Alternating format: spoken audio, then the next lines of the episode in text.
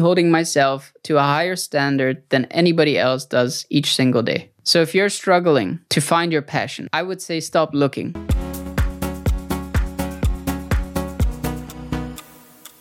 Everything we think we know about passion is complete bullshit. This is what I learned over the past year as I interviewed 70 people on the topic of finding your passion. So if you're considering following your passion, in this video I will break down three myths that you should be aware of. But just before I do that, in case you're new here, my name's Ryan and on this channel I talk about all the struggles we go through in our 20s and give you ways to solve them. And just in case you resonate with that, please consider smashing the subscribe button. It honestly helps more than you know.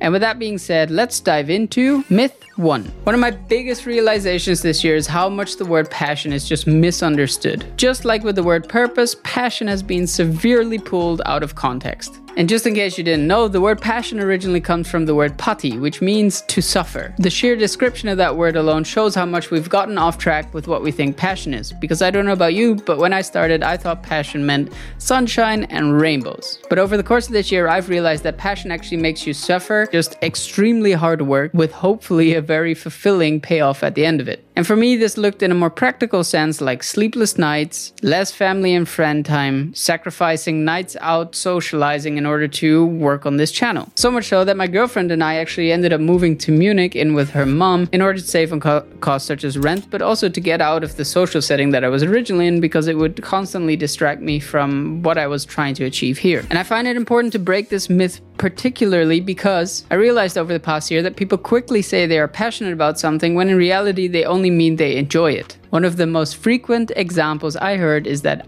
I am passionate for football. In reality, when you would ask further, what they actually meant was they enjoy playing football with friends or watching the sport, and usually they enjoyed playing the third half. But actually being passionate for football, as in willing to suffer in order to get to the top of their game in football is not what they meant. And I find it important to clarify this distinction because I honestly believe that if you're chasing things which you have convinced yourself you're passionate about, when in reality you only enjoy them, on the long run you will most likely fail. And as a result, you will probably increase your self doubt and question your own abilities. But it's important to note that the problem is not you, it's just a lack of clarity on the things you truly care about.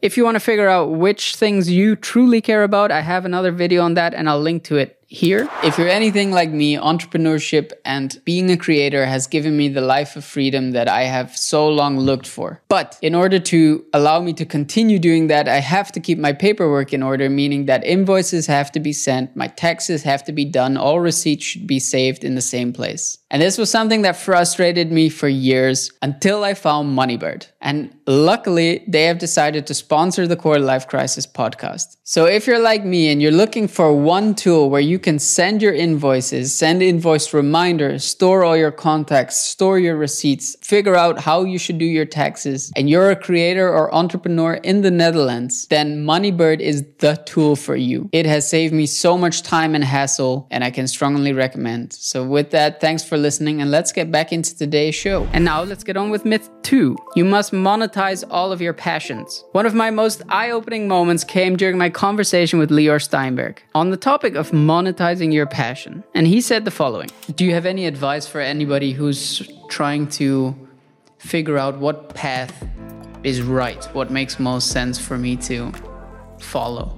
I'm going to give an advice that I wish I will I also follow. I, I, but I think that uh, for me, I think it's a bit ridiculous to think that all our passions should become our work or that we need to find a perfect work that is our perfect passion. So if you have all those passions, which sound actually really awesome, farming, baking, but also urbanism and, uh, and computers and marketing, choose one or two that you can combine. For instance, marketing farm farmers in Friesland.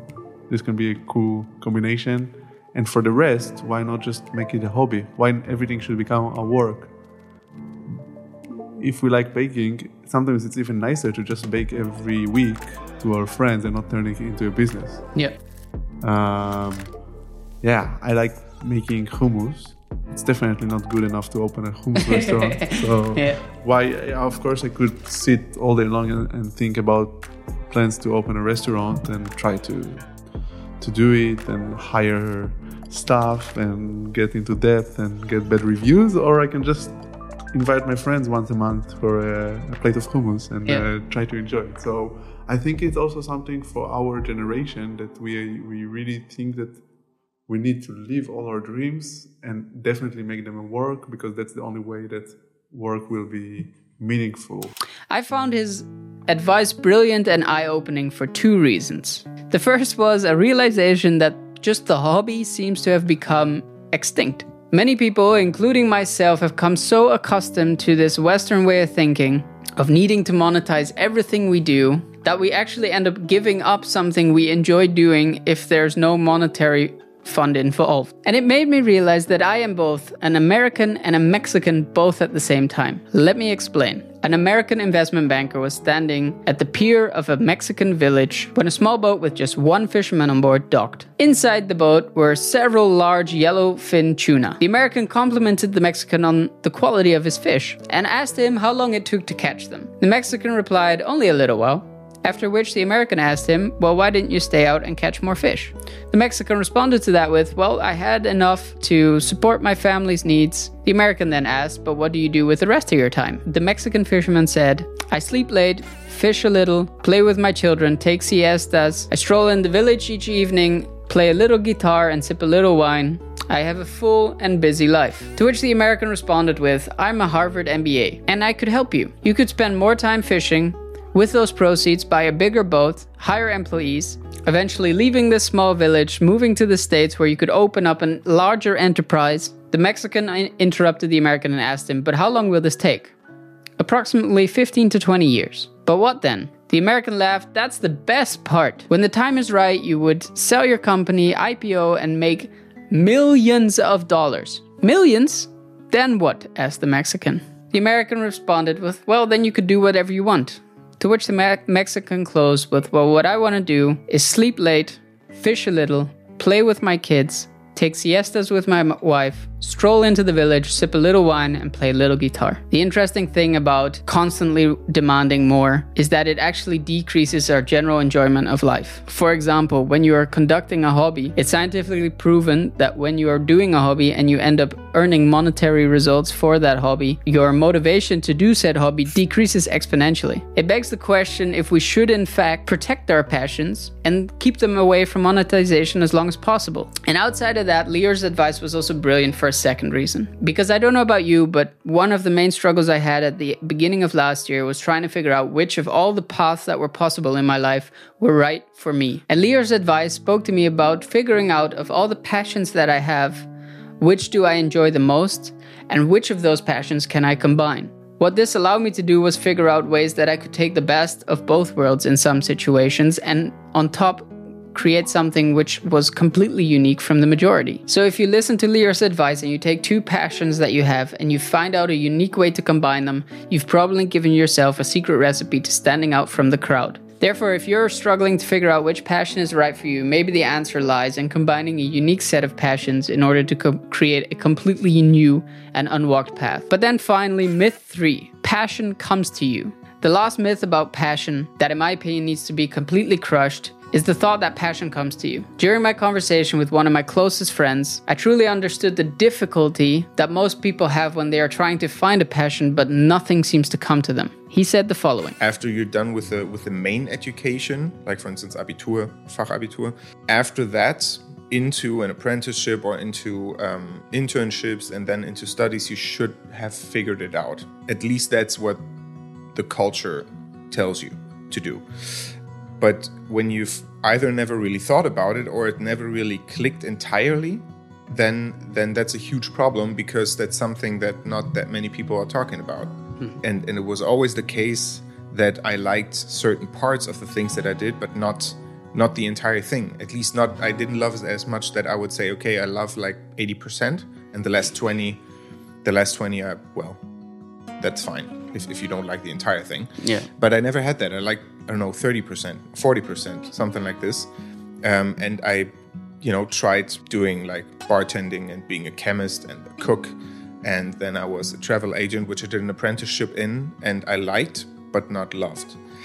Um, and uh, then I went into the studies, hoping, or then I went a year away, first of all as an as an au pair in America, and after that I, I started studying where I met you, um, and and I thought, well, if I haven't quite figured it out yet, but luckily we chose a study that basically lets you try out the entire um, offer that a company has. So you can do marketing and bookkeeping and sales and all that. Um, so I thought, well, it's it's a broad studies, but at least I get to try out everything and then I can decide. Um, and that's the the hope I went um, or I took into the studies um, before. And then after the studies, it, I, I wasn't really more informed. You know, I was. I mean, I got to know all that, and then there were exciting parts, and there were not so exciting parts, and I got to exclude some of it, which is also good, I guess. Mm-hmm. But still, I couldn't pinpoint. That's it. That's exactly it. Yeah, yeah, absolutely. Um, which which annoyed me a lot. And obviously, the more you think about it, the more you expect from your job, and you know sometimes it also get into a gets into a sphere where a job can't fulfill what you're looking for.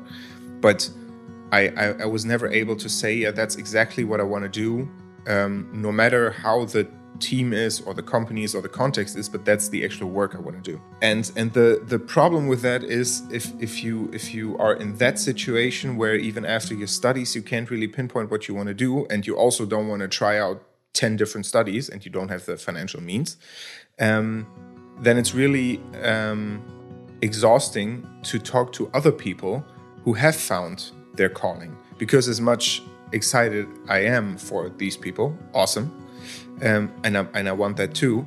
But they either want what they do since they were seven, you know, and they were weirdly always talking about, I don't know, being a teacher. Yep. And they played being a teacher as a child, and then they pursued that exactly like that, and they're happy as hell. Remarkable.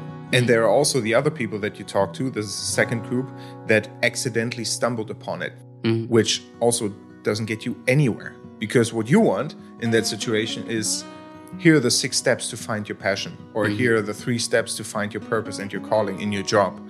And then you do that, and then you have it, which obviously doesn't exist.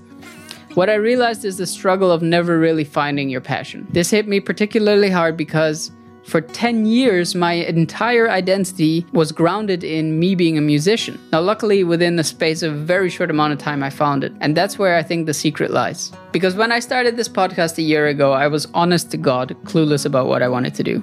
And what happened was, as I went along, I started falling in love with the creation of solving a problem that so many people seem to have. On top, I started realizing the potential in what I was doing. I started getting feedback from others and realized that it was helping them. And I even got paid for the first time for chasing my passion. And then one day it just hit me. My new passion had developed out of a collection of events where I was just trying to do a little bit better than the day before. And I think that my passion has now even gone beyond content creation and is rather just me holding myself to a higher standard than anybody else does each single day. So if you're struggling to find your passion, I would say stop looking.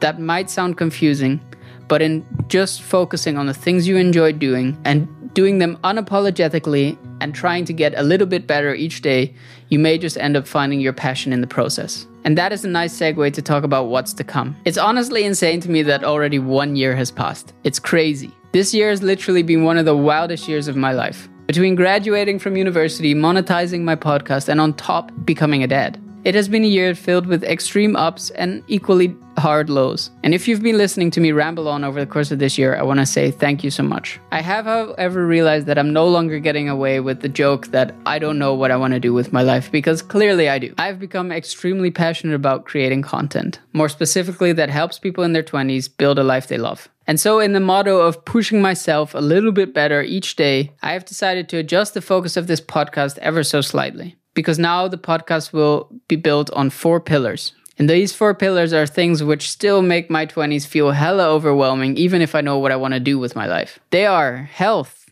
wealth, well being, and relationships. And what I intend to do over the course of this year is refocus my questioning within the podcast to talk to experts within any of those four pillars. And with that being said, if you enjoyed this video, once again, please consider smashing the subscribe button. And I want to thank you guys for listening to me. It's going to be a fucking great year. Let's go.